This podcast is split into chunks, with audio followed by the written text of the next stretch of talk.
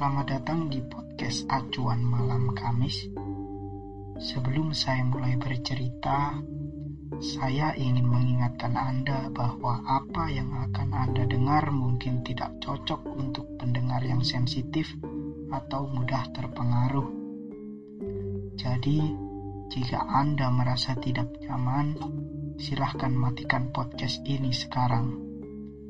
Namun, jika Anda merasa siap untuk mendengarkan cerita horor yang menegangkan, mari kita mulai.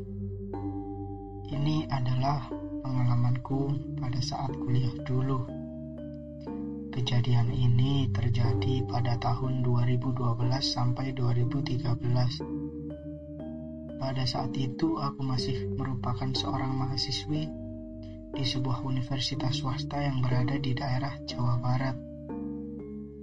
Setiap mahasiswa atau mahasiswi di kampus diwajibkan untuk tinggal di asrama selama satu tahun pertama masa kuliah. Mau tidak mau, saya juga harus tinggal di asrama tersebut. Pavilion yang saya tempati terletak di pojok komplek asrama yang konon katanya selama bertahun-tahun fasilitas tersebut belum pernah digunakan. Sedangkan pavilion lain di komplek itu adalah sudah pernah dan selalu ditempati. Ada sedikit rasa curiga karena aku dan teman-teman seangkatanku adalah yang pertama menempati pavilion tersebut. Meskipun bangunan itu sudah cukup lama bisa ditempati. Tapi kenapa tidak boleh ditempati dan baru kali ini bangunan tersebut boleh dihuni? Beredar cerita tentang banyaknya kejadian ganjil yang terjadi di komplek ini. Tapi di sini saya akan menceritakan pengalaman pribadi yang saya alami. Waktu itu, aku dan mahasiswa yang lain sudah aktif melaksanakan kegiatan perkuliahan. Aku dan temanku memiliki jadwal kuliah yang berbeda. Kadang dia kuliah pagi dan aku masih tidur, begitupun sebaliknya. Kamar kami terletak di lantai dua. Di setiap kamar ada satu jendela yang menghadap keluar atau mengarah ke lorong depan kamar. Tapi karena kamar kami paling pojok, maka ada dua jendela di kamar kami. Jendela yang satu menghadap keluar komplek, dan yang satunya menghadap ke lorong asrama. Suatu siang, sepulang kuliah, aku sangat mengantuk karena malam sebelumnya aku tidak bisa tidur karena mengerjakan sebuah proyek. Akhirnya siang itu, aku memutuskan untuk langsung tidur. Mumpung teman sekamarku juga sedang kuliah dan suasana asrama juga sangat sepi. Setelah tidur beberapa saat, terdengar suara langkah kaki yang khas di luar kamar yang membuatku terbangun. Aku tahu persis itu adalah suara langkah kaki teman sekamarku. Benar saja, beberapa saat kemudian pintu kamarku terbuka. Atau aku saja yang merasa bahwa pintu kamarku yang terbuka. Dikarenakan pada saat itu aku masih sangat mengantuk. Aku melihat temanku, Risa, yang masuk ke kamar menggunakan kaos merah dan celana jeans berwarna biru. Tumben udah pulang, Riz. Sapaku kepada Risa yang baru saja pulang. Ya nih, udah selesai kelasnya, jawabnya yang singkat. Saat itu dikarenakan aku yang masih sangat mengantuk, setelah bertekur sapa dengan Risa, aku sudah tidak ingat kejadian apa yang terjadi selanjutnya, karena aku melanjutkan tidur siangku. Beberapa jam kemudian, aku bangun dan melihat tidak ada siapa-siapa di kamar. Mungkin Risa lagi mandi atau keluar sebentar, pikirku saat itu.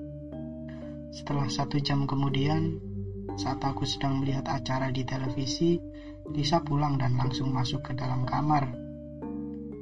Seperti biasa, Risa saat itu masuk dengan biasa saja tanpa bertegur sapa, karena memang dasarnya anaknya sedikit cuek. Risa yang saat itu mengenakan baju berwarna hijau pun menarik perhatianku. Dari mana, Riz? Kok udah ganti baju aja? Perasaan tadi udah pulang kok keluar lagi, nggak bilang-bilang. Lisa yang memangnya dasarnya sedikit penakut menjawab pertanyaanku dengan kebingungan. Loh, aku emang dari pagi tadi kuliah, baru pulang sekarang. Lagian, aku dari pagi juga udah pakai baju ini. Setelah mendengar jawaban dari Risa, kami berdua pun bingung. Dan setelah berdebat sana-sini mengenai hal tersebut, kami pun menyimpulkan bahwa tadi aku hanya bermimpi. Singkat cerita, kami pun melupakan kejadian itu dan menjalani hari-hari seperti biasa saja. Sampai pada akhirnya, ada satu kejadian yang sangat aneh yang aku alami. Di suatu siang, aku yang kala itu belum kapok karena tidur sendirian di kamar. Saat itu aku merasa biasa saja. Aku tidur siang seperti biasa dikarenakan seharian ada kegiatan kuliah dan acara kampus. Tapi siang itu aku mengalami hal yang benar-benar tak terduga dan membuatku kapok. Aku tidur pula sekali karena saat itu aku benar-benar merasa capek karena kegiatan kampus. Tapi beberapa menit aku tidur, aku mendengar suara-suara temanku yang sedang bercanda di dalam kamarku. Aku melihat Risa dan dua teman sekelasku yang tiba-tiba ada di dalam kamar. Mereka duduk-duduk sambil ngobrol di tepi kasur. Udah pada pulang jam segini. Eh, ada acara apa nih? Tumben ngumpul gak bilang-bilang. Sapaku kepada mereka tapi mereka bertiga tidak merespon pertanyaanku dan tetap melanjutkan obrolannya. Akhirnya, aku memutuskan untuk bangun karena gak enak sama yang lain pada saat itu. Tetapi saat aku berusaha bangun, tubuhku terasa kaku. Dadaku terasa ditekan dengan beban yang sangat berat. Bahkan, kaki dan tanganku tidak bisa digerakkan sama sekali. Ada yang gak beres nih, pikirku. Aku berusaha lebih kuat untuk bangun, tapi badanku tidak bergerak sedikit pun. Setelah berulang kali mencoba, aku kelelahan dan terasa sangat lemas, seperti tidak memiliki tenaga sama sekali. Dan akhirnya aku pun tidak sadarkan diri, entah pingsan ataupun tertidur, aku pun tidak tahu pasti. Setelah beberapa saat kemudian, aku bangun dan masih melihat mereka bertiga di posisi yang sama. Tapi kali ini mereka membelakangiku. Tolong, kenapa ini? Aku kok nggak bisa bangun dari tempat tidurku?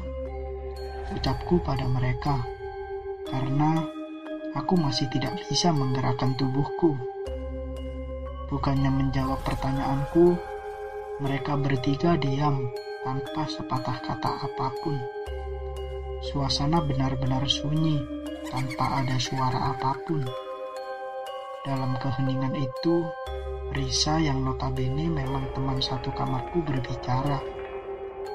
Kamu nggak bisa bangun karena kamu memang belum bangun. Setelah berkata itu, kedua temanku ikut menoleh ke arahku. Betapa terkejutnya aku melihat mereka berdua dengan wajah yang sangat pucat, kulit yang sedikit membiru seperti orang yang sudah mati. Sudah, cukup. Apa maksudnya ini? Jangan bercanda dong. Ucapku dengan ketakutan dan kebingungan pada saat itu. Mereka bertiga menanggapi ucapanku itu dengan tawa yang sangat keras, sampai-sampai suaranya menggema di kamarku. Kamu pikir kamu bisa bebas? Kamu itu belum bangun.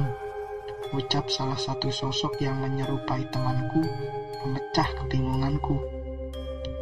Belum berhenti sampai di sana, kedua temanku yang memegang kakiku hingga aku merasa kesakitan dan sosok yang menyerupai Risa duduk di perutku dan mencakar wajahnya hingga kulitnya mengelupas dan wajahnya penuh dengan darah. Aku pun semakin ketakutan dan berusaha untuk bangun hingga aku tak sadarkan diri lagi untuk kedua kalinya. Rasanya cukup lama aku tidak sadarkan diri, entah itu pingsan ataupun tertidur. Aku juga tidak tahu pasti apa yang aku alami.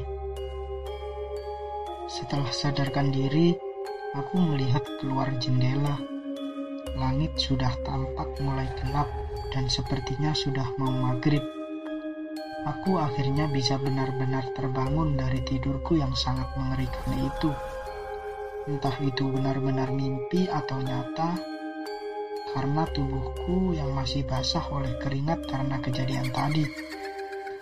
Pikirku kejadian tadi yang aku kira cuma sekedar mimpi, tapi sepertinya tidak karena aku melihat kedua pergelangan kakiku penuh dengan tanda memar biru dan terasa nyeri. Setelah itu, aku pun kapok tidur di kamar sendirian dan selalu numpang ke kamar temanku yang lain jika tidak ada teman tidur atau mereka yang aku ajak ke kamarku.